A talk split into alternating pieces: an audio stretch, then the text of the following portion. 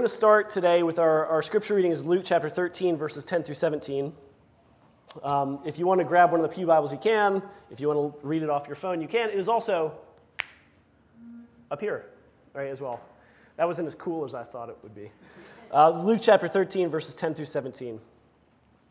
On a Sabbath, Jesus was teaching in one of the synagogues, and a woman was there who'd been crippled by a spirit for 18 years. She was bent over and could not straighten up at all. When Jesus saw her, he called her forward and said to her, Woman, you are set free from your infirmity. Then he put his hands on her, and immediately she straightened up and praised God. Indignant because Jesus had healed on the Sabbath, the synagogue leader said to the people, There are six days for work, so come and be healed on those days, not on the Sabbath. The Lord answered him, You hypocrites. Doesn't each of you on the Sabbath untie your ox or donkey from the stall and lead it out to give it water? Then shouldn't this woman, a daughter of Abraham, whom Satan has kept bound for 18 long years, be set free on the Sabbath day from what bound her? When he said this, all his opponents were humiliated, but the people were delighted with all the wonderful things that he was doing. This is the word of God for us, the people of God. Thanks be to God. the Easterlin paradox is where we're going to start today. It's an interesting observation. It was made by uh, former UPenn economist Richard Easterlin. Anybody know Richard Easterlin? Best buds with Richard? No, nobody? Okay, good. Uh, I mean, not good. I don't know, it's irrelevant, but good to know, I guess. In 1974, he observed that, societally speaking, as the standard of living increased, as the standard of living increased, relative and subjective happiness decreased. So, as we got more money and better life, then happiness decreases. Or, in the words of that like eminent scholar Biggie Smalls, "Mo money, mo problems." right? It's true. It's hard for us to understand why it's true, though. So, um, research was conducted. Various people try to understand that question. Why? Why is it that after a certain point, the more money you have, the more stuff you have, the better your standard of living is? Why are you not as happy? Why does happiness actually decrease? Like you get less happy the more stuff you have, the more money you have. Billionaires are the least happy people in the world. Why is that?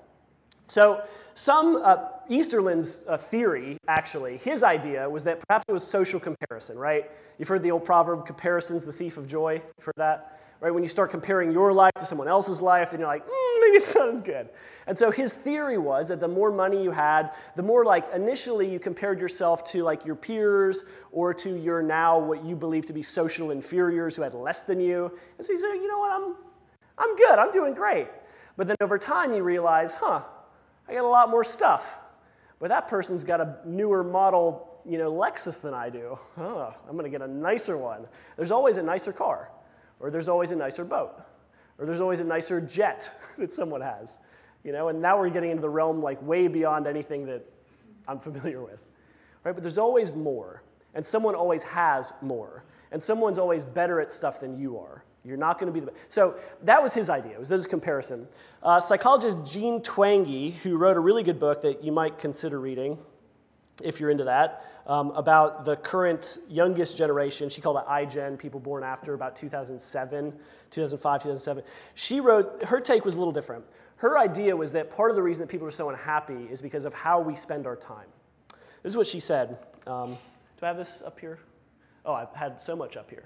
That's Richard Easterlin, by the way. I didn't put my slide cues in here for some reason. That's okay. That's Biggie Smalls. Mo money, mo problems. It's true. That's both of them side by side. I feel like I'm doing the, uh, the thing like after a, uh, after like a trip, you know, like here's me at the waterfall. Here's me. Here's another picture. Jean Twenge said this. Thus, the large amount of time, she's speaking specifically about adolescents here, the large amount of time adolescents spend interacting with electronic devices may have direct links to unhappiness and or may have displaced time once spent on more beneficial activities, leading to declines in happiness. It is not as certain if adults have also begun to spend less time interacting face to face and less time sleeping. Thus, the fundamental shift in how adolescents spend their leisure time um, is showing a marked decline in adolescent well being after 2011. It may also explain some of the decline in happiness among adults since 2000, though this conclusion is less certain. Going forward, individuals and organizations focused on improving happiness may turn their attention to how people spend their leisure time. For Twenge, The decline in happiness is due in no small part to how technology has changed our lives and taken our attention, and not necessarily for the better. I think it's a compelling idea and something that we need to spend some time with. So, one more kind of um, interesting observation scientists and, um, and philosophers use this concept known as a singularity. Anybody familiar with this?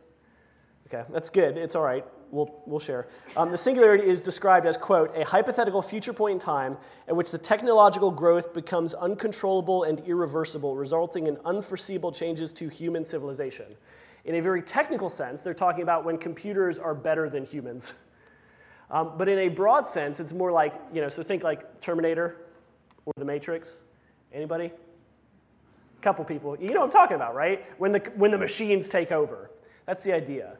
But in a quite specific sense, it's the point at which technology has irreversibly changed human beings.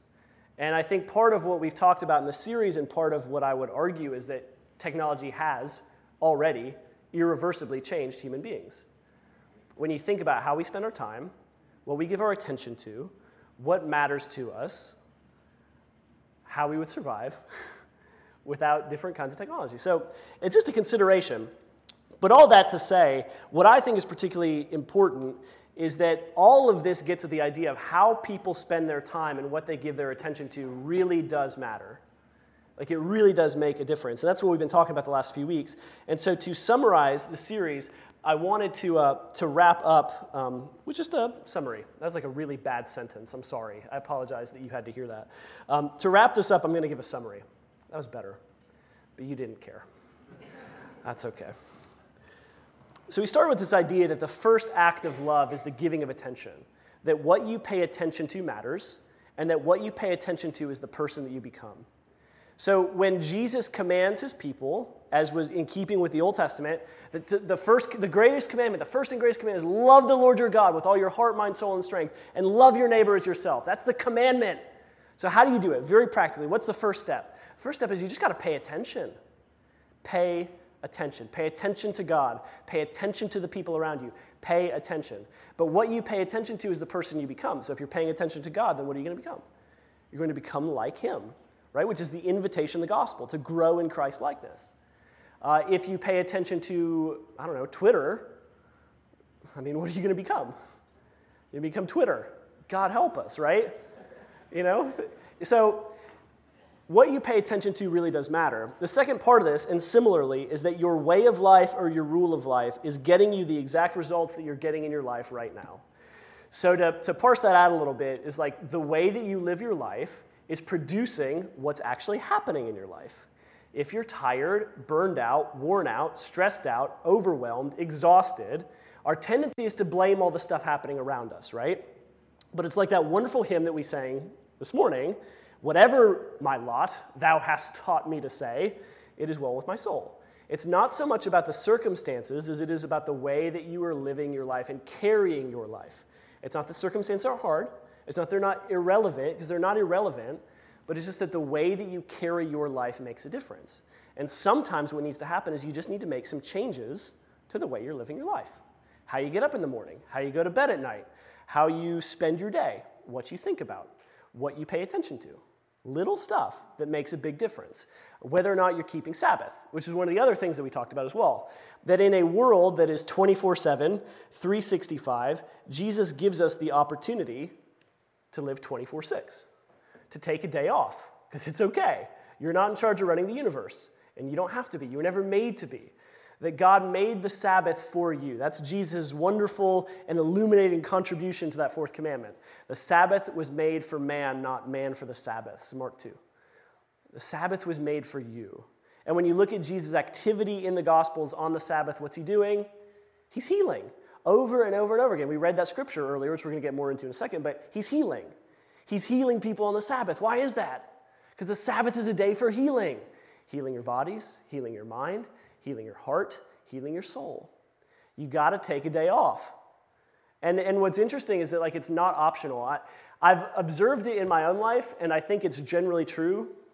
Um, it actually really interestingly aligns with like Old Testament, like the prophet, the prophets Isaiah, Jeremiah, Ezekiel, um, that if you don't take a Sabbath, if you don't honor these commands of God, well, they're going to take you, whether you like it or not.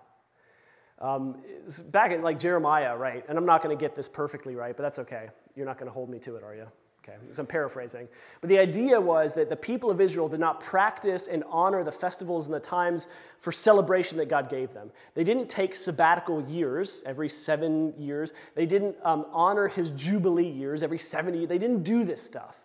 So what did he say? He said, I'm going to exile you so the land can have its Sabbath rest. You're not keeping my Sabbaths appropriately? Fine. I'm going to exile you from the land so the land can have the respect and the rest that it deserves because you're bad leaders. Essentially what he says, paraphrasing. But you get the idea. Right? The Sabbath is important, and it's important because it's essential for your soul. Um, none of this is a silver bullet. So I want to be clear. None of what we talked about is like, if you just do this one thing, then it's going to change your life. Here are three tips that will improve you dramatically. This isn't what it's about. But it is about reorienting our life around Jesus and his kingdom and trusting that he is Savior and he is Lord of all.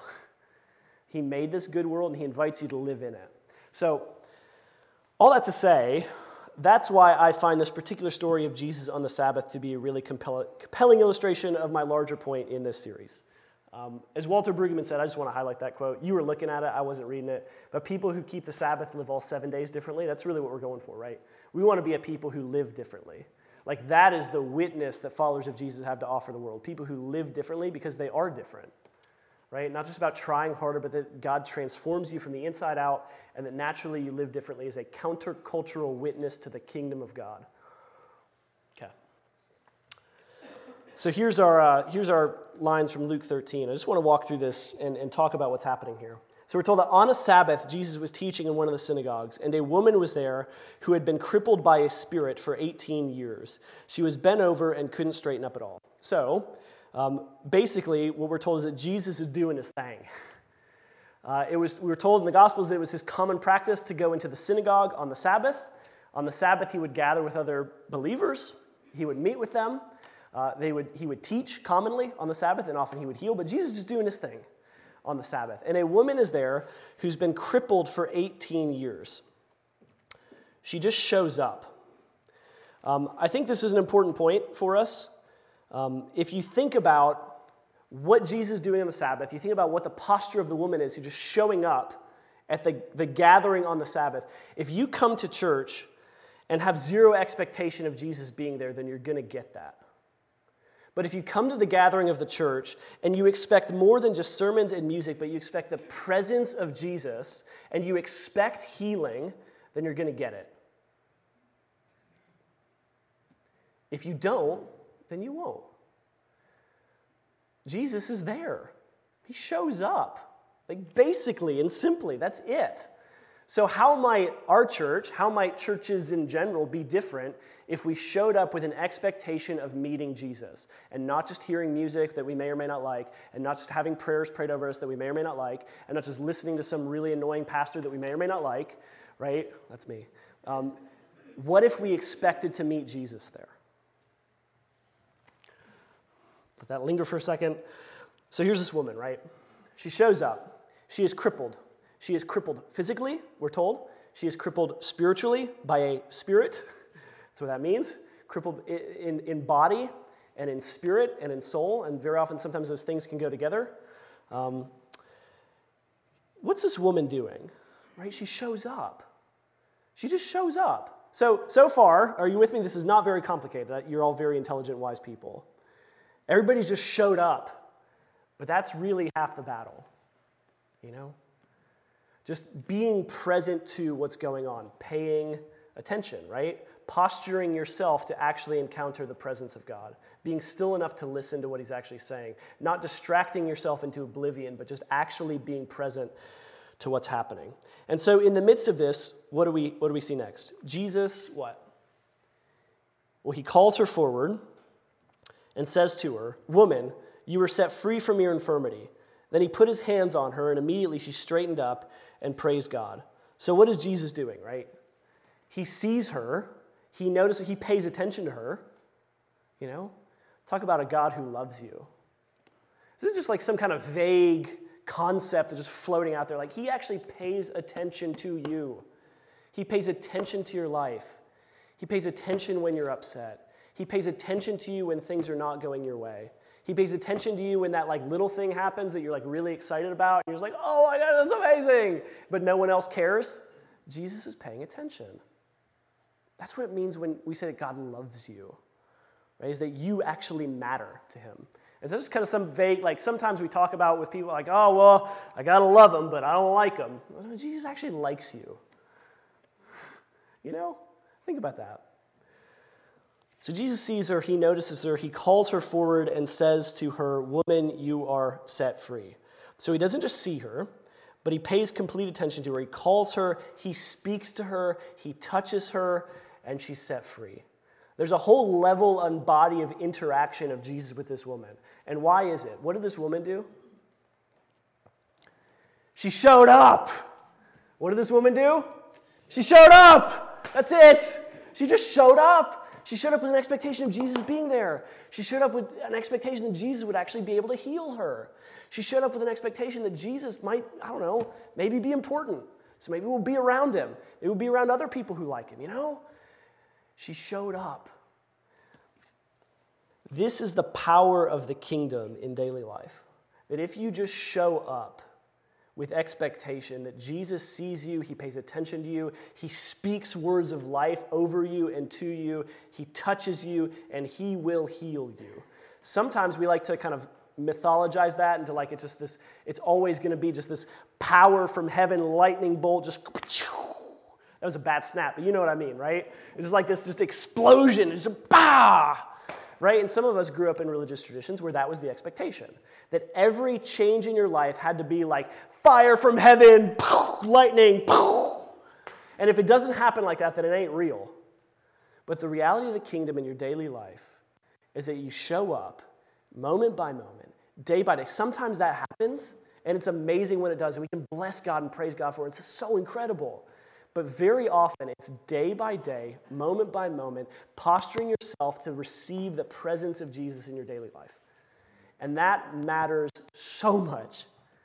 Just choosing to have that posture in your life, right? That's what a way of life or a rule of life or just intentionally organizing your life around Jesus, that's what it's all about, okay? So, predictably, and not unexpectedly, it's caused an issue. The synagogue leader, we hear this, indignant a great word. Indignant because Jesus had healed on the Sabbath. How dare he? The synagogue leader said to the people, There are six days for work. Come and be healed on those days, not on the Sabbath. At first glance, he's got a point, right? Like, come on. Seven days, one day rest, six days show up, one day rest. It's pretty easy, right? Right? Right, right. It's pretty easy. Six days come to be healed. One day, take it off as a Sabbath. Come on those other days. Don't show up on the Sabbath and start causing a scene and making a ruckus because you just got to show up and, and stop, he says. And we're told that he's indignant. Well, I think we'll see there's at least two holes in his argument um, that I find particularly problematic. So the first one is this he's got a case of misdirected anger. Surely none of you have ever had this before. I know, without a doubt, you've never had this, right? So the synagogue leader is angry at who? What, what's he? Indignant because Jesus had healed, right? So what does he do? He yells at the people. Surely, like, I, have never done this before, I promise. I've never had a situation where, like, I was upset or irritated about something, and the girls were just, like, you know, being four and eight, and I never was like, girls, knock it off. Never have I done that this morning, right? Surely I didn't, right? Well, we've all, we've all done that, right? We've all been there.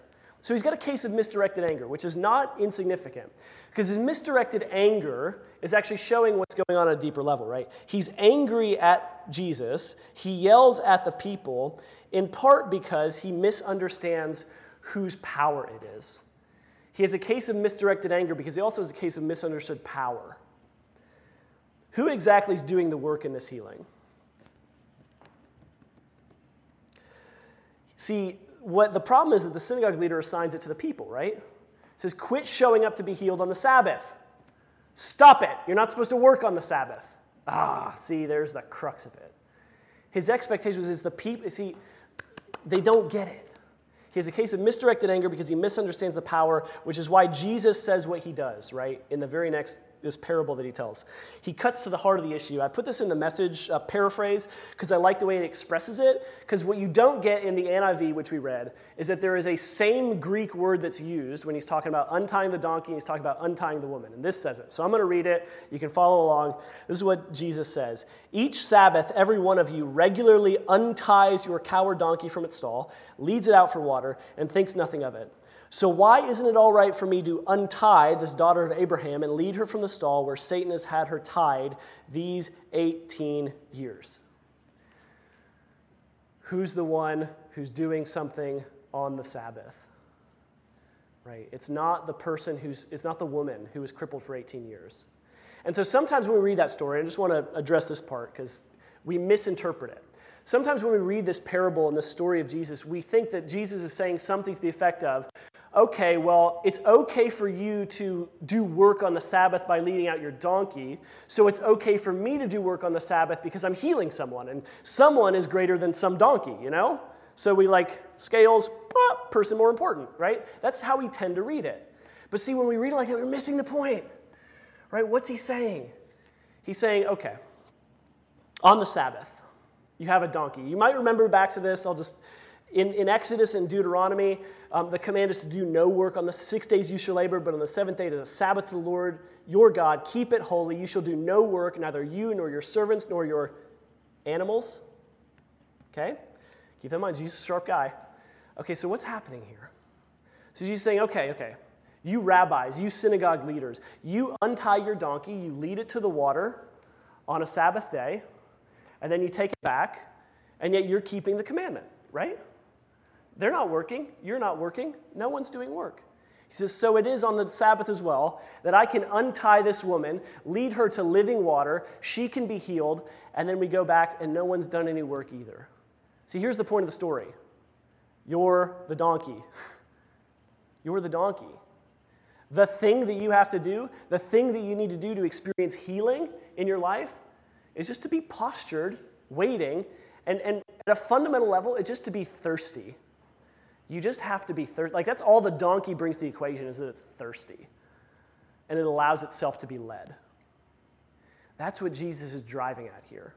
That all this stuff that we've been talking about, about paying attention and about um, your way of life and your rule of life and kind of intentionally structuring your life, talking about Sabbath and these various practices that we do, those are really important. But I don't want you to miss here that it is entirely your responsibility to make this happen.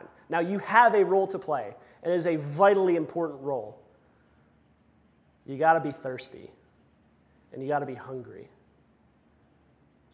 And if you don't have that, then Jesus isn't going to help you. And I think that's one of the problems that we have with people in our world. Is something we've talked about a lot. But um, when people aren't hungry and they aren't thirsty, you can't make them drink. Right?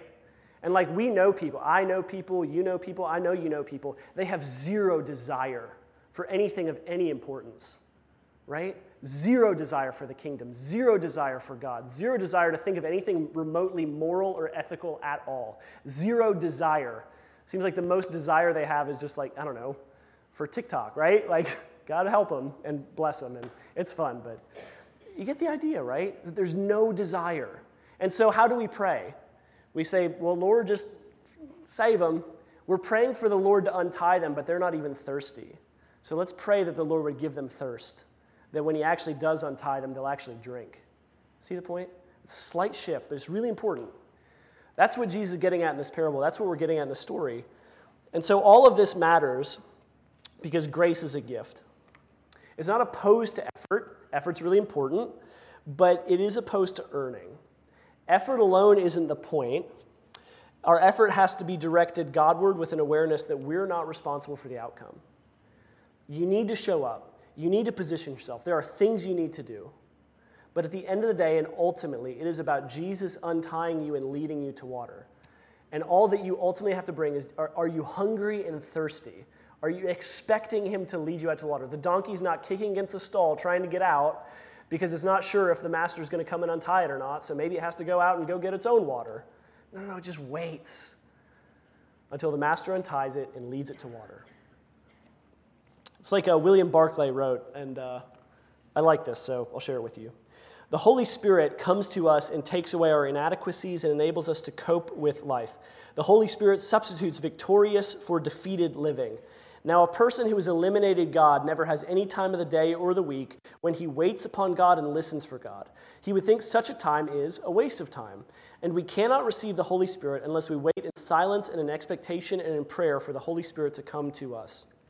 The simple fact is that the world is too busy to give the Holy Spirit a chance to enter in. The simple fact is that the world is too busy to give the Holy Spirit a chance to enter in. For the Holy Spirit gate crashes no man's heart, he wait to be received. I had a professor in seminary, his name was Bob Tuttle. He was an interesting guy. Bob Tuttle used to talk about how the Holy Spirit was like wind, right? Jesus says this the Spirit is like wind. That means that wind always moves from high pressure to low. So if you want the Spirit to move into a situation, you got to what? Lower the pressure. Sometimes we make these really high pressure situations and we expect God to do something, but it's just lower the pressure. Right? It's why sometimes the best kind of evangelistic next step you could make for someone who you really care about, who's really far from the Lord, who has no hunger and thirst for them, maybe it's not to invite them to a church service, maybe invite them over for dinner. You know? Really. Lower the pressure and let the Holy Spirit come moving in. The other part of that, too, is that I think of it like it's like a jar. Think of your life like a jar of dirt. I mean, I guess you could use anything. I don't know why I thought of dirt. I mean, it says something about like my view of humanity. I don't know. Just you can psychoanalyze me if you need to, but think of your life like a jar of something, dirt. and when it's full, there's no air in it, right? Think of a mason jar. You got the lid screwed on tight, no air, vacuum sealed. If you unscrew the lid, you remove some of the dirt, or green beans, or apple butter, or jam. Some of you are much more optimistic than me, and so you've thought of other things. You remove some of whatever's in the jar, there's room for what? There's room for air. Some of us in our lives, we need to, we need to unpack it a little bit. You need to make some space in your life. Put a little bit of margin in your calendar. Quit making it so full.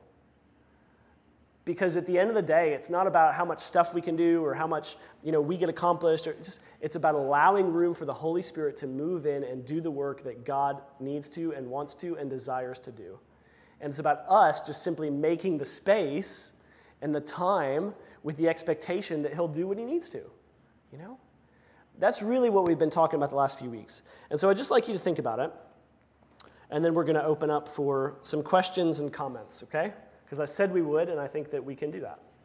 Um, here's the question What adjustments do I need to make to my life, to my schedule, to my habits, to my relationships to create more margin for God?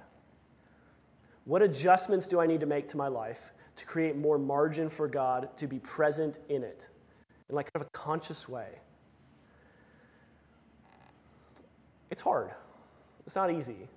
Um, but I, I will just say, like, as I have done this, and I'm still working on it, so don't hear me saying, like, I've got everything all figured out. None of you thought that anyway. Maybe like two of you thought that.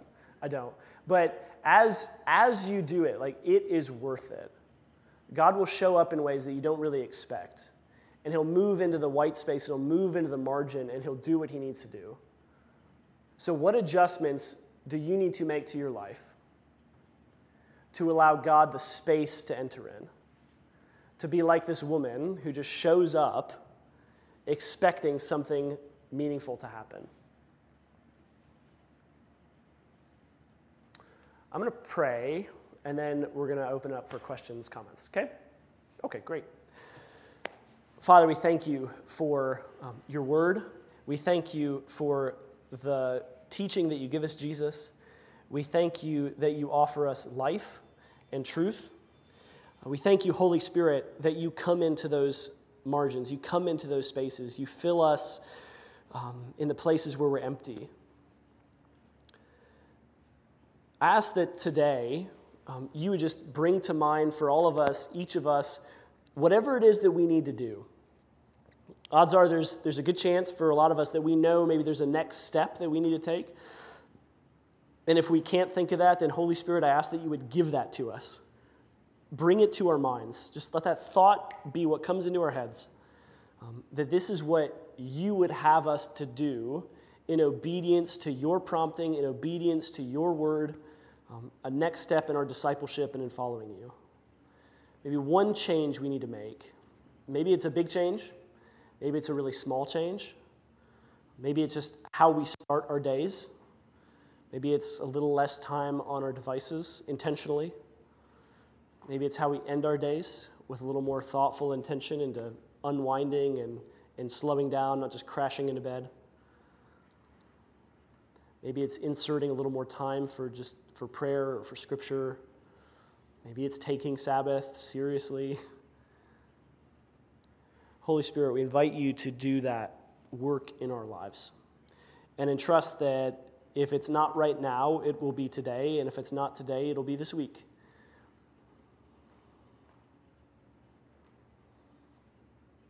We give it all to you in Jesus' name. Amen. Amen.